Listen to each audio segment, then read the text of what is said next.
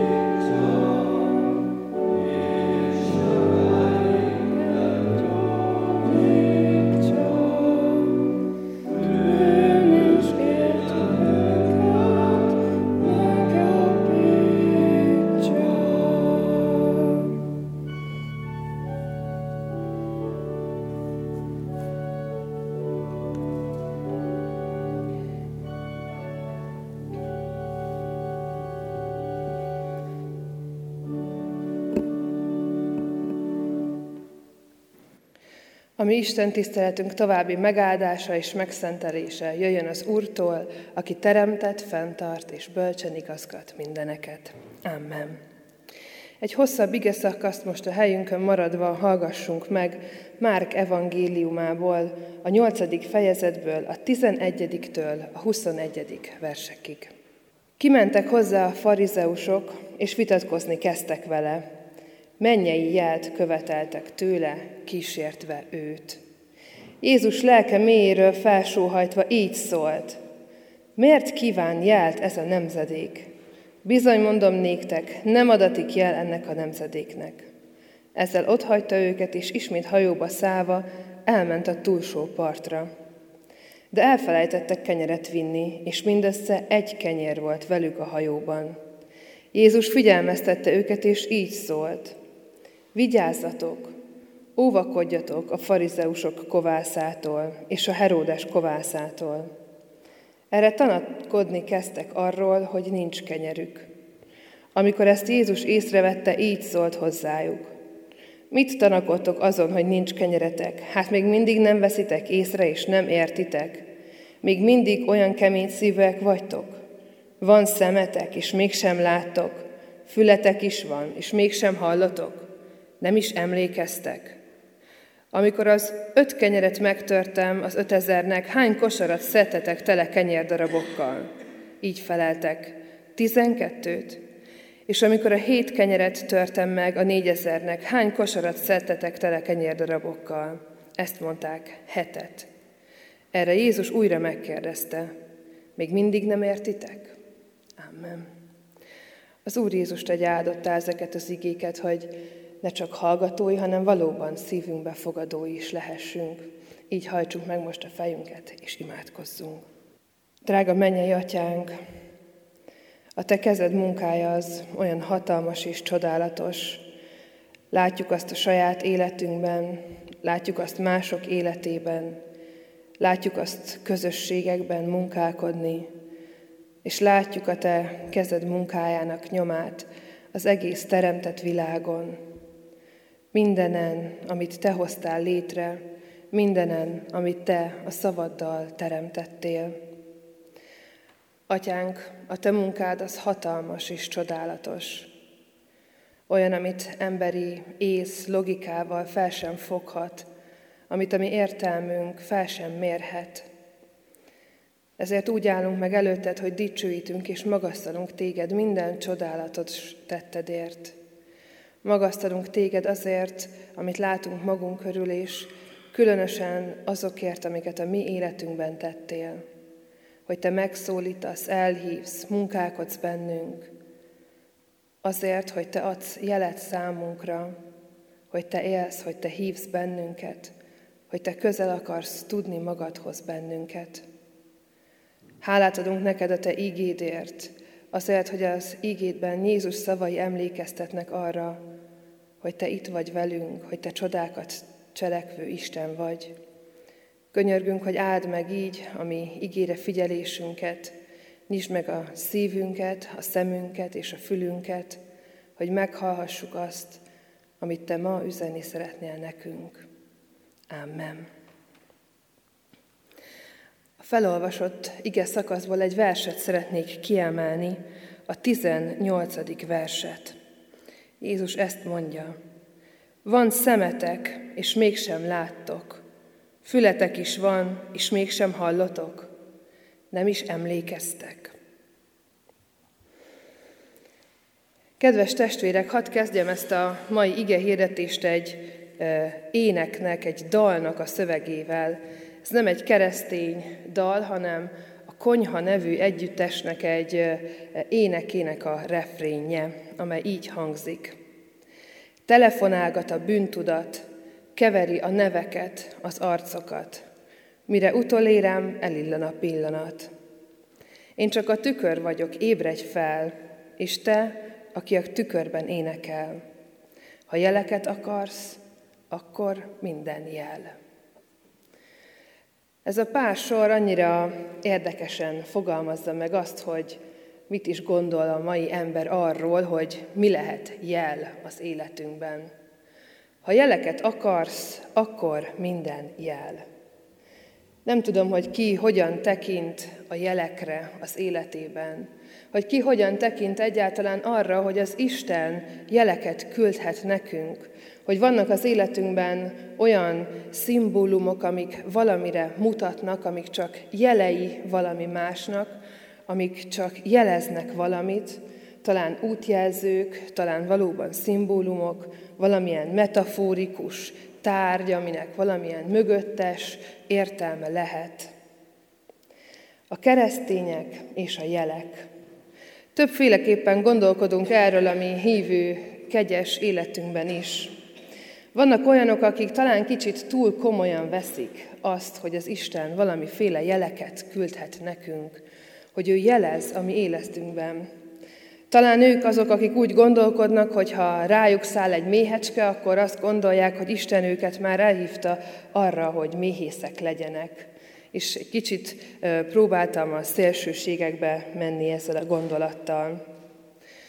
De vannak olyanok is, talán közöttünk is, akik egyáltalán nem foglalkoznak ezzel, sőt, talán elutasítóak azzal, hogy bármi, ami az életben elénk kerül, bármi, ami körülvesz bennünket, az lehet-e jel Istentől. Már nem történnek jelek.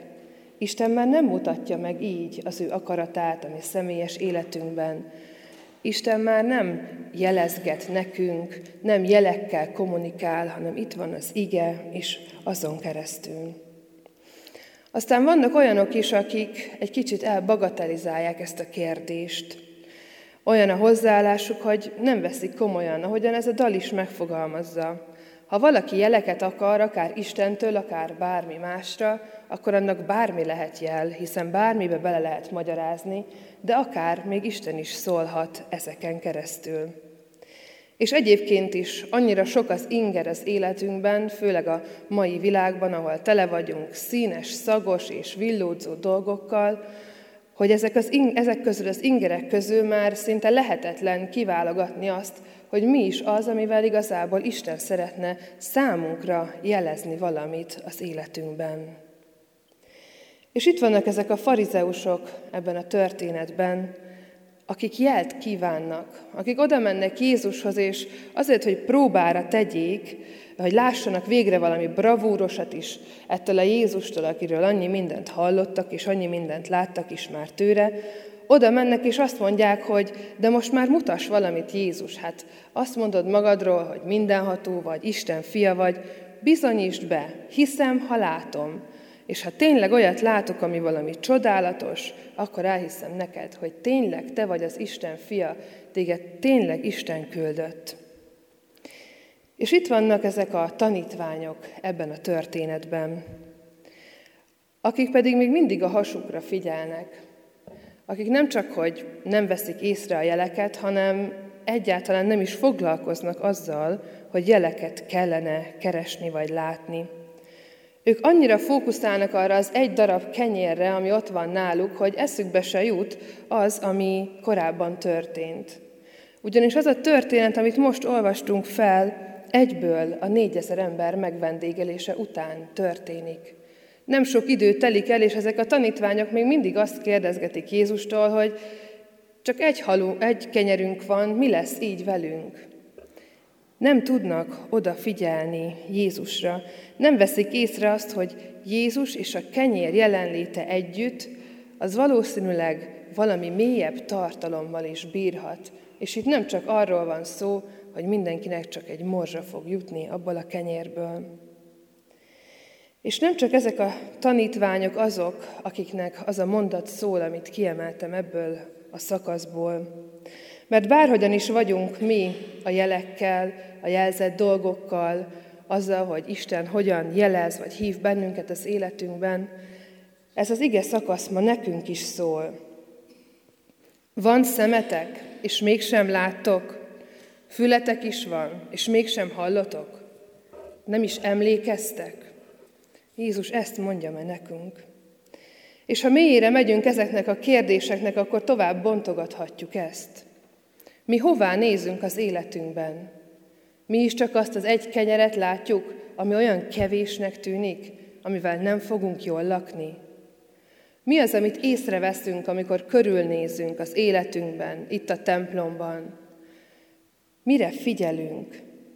És talán ami a legfontosabb kérdés, mi az, amit hagyunk hatni, amit hagyunk, hogy bejusson a lelkünkbe, amire hosszabb ideig hagyjuk a figyelmünket, amin elkezdünk rágódni, ami teljesen elborít, ami úgy hat ránk, hogy teljesen magával ragadja a figyelmünket. Talán ilyenek az egzisztenciális válságaink, ahogyan ezeknek a tanítványoknak. Csak egy kenyerünk van, éhen fogunk halni, pedig itt vagyunk tizenketten, egy kenyérrel.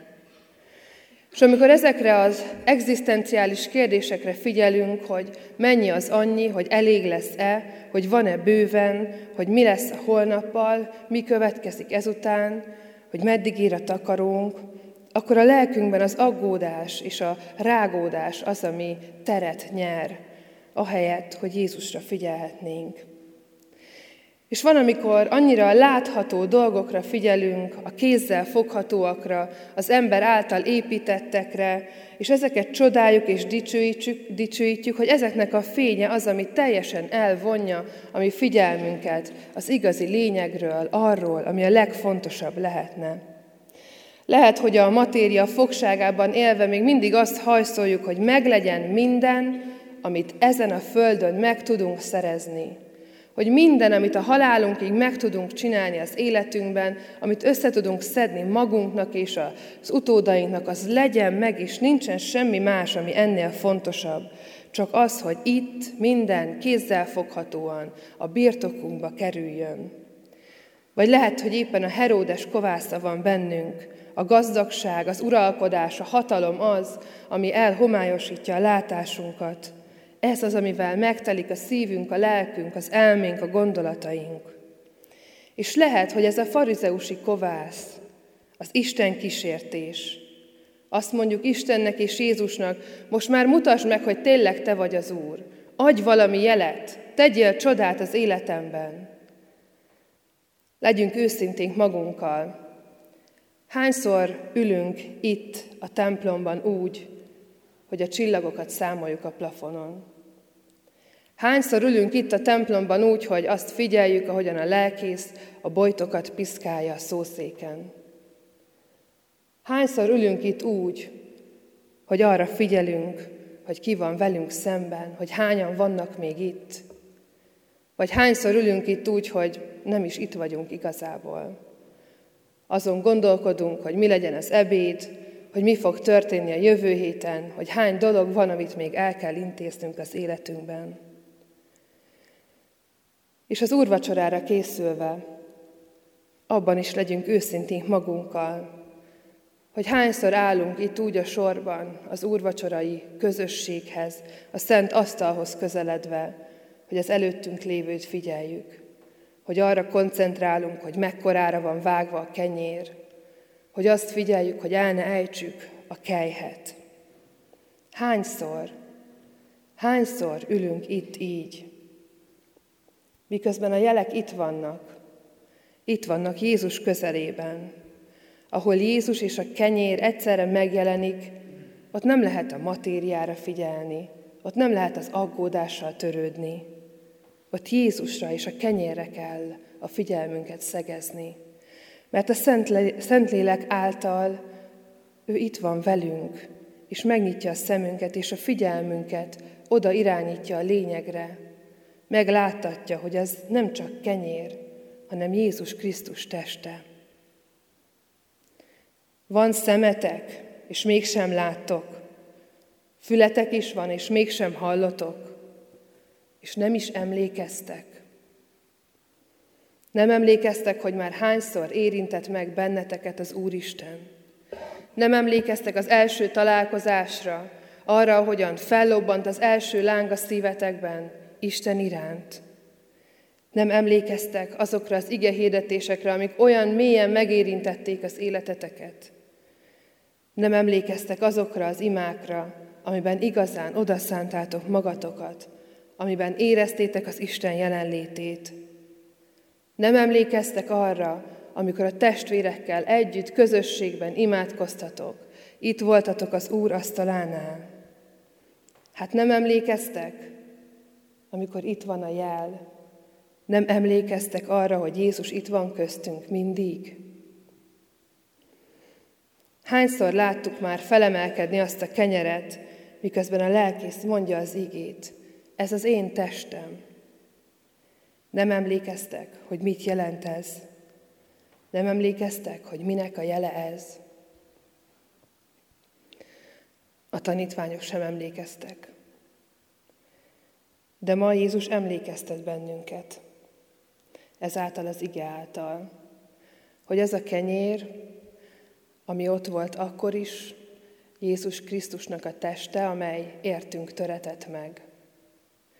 És most, ahogyan készülünk az úrvacsorái közösségre, úgy van lehetőségünk emlékezni, ezeket az emlékeket előhozni magunkból, és a figyelmünket a lényegre fordítani. Jézus Krisztusra, és arra a kenyérre, ami felemelkedve, ami megváltásunkat jelzi. Ez egy jel. És persze, aki jeleket akar, annak minden jel, de nem mindegy, hogy melyik jelre figyelünk. Amen. Imádkozzunk.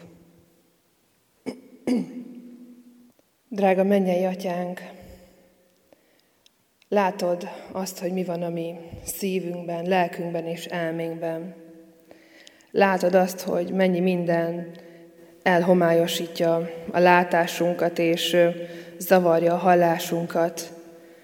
És annyi gondolat van a fejünkben, annyi aggódás, rágódás, vagy éppen öröm, ami, ami az emlékeinket is sokszor meghomályosítja.